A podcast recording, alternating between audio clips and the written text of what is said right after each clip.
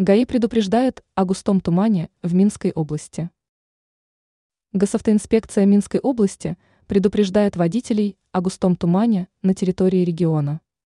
Соответствующее предупреждение опубликовала пресс-служба Управления внутренних дел Минского облсполкома в Телеграм. Предупреждение ГАИ. На Минщине наблюдается густой туман, неблагоприятно влияющий на дорожную безопасность.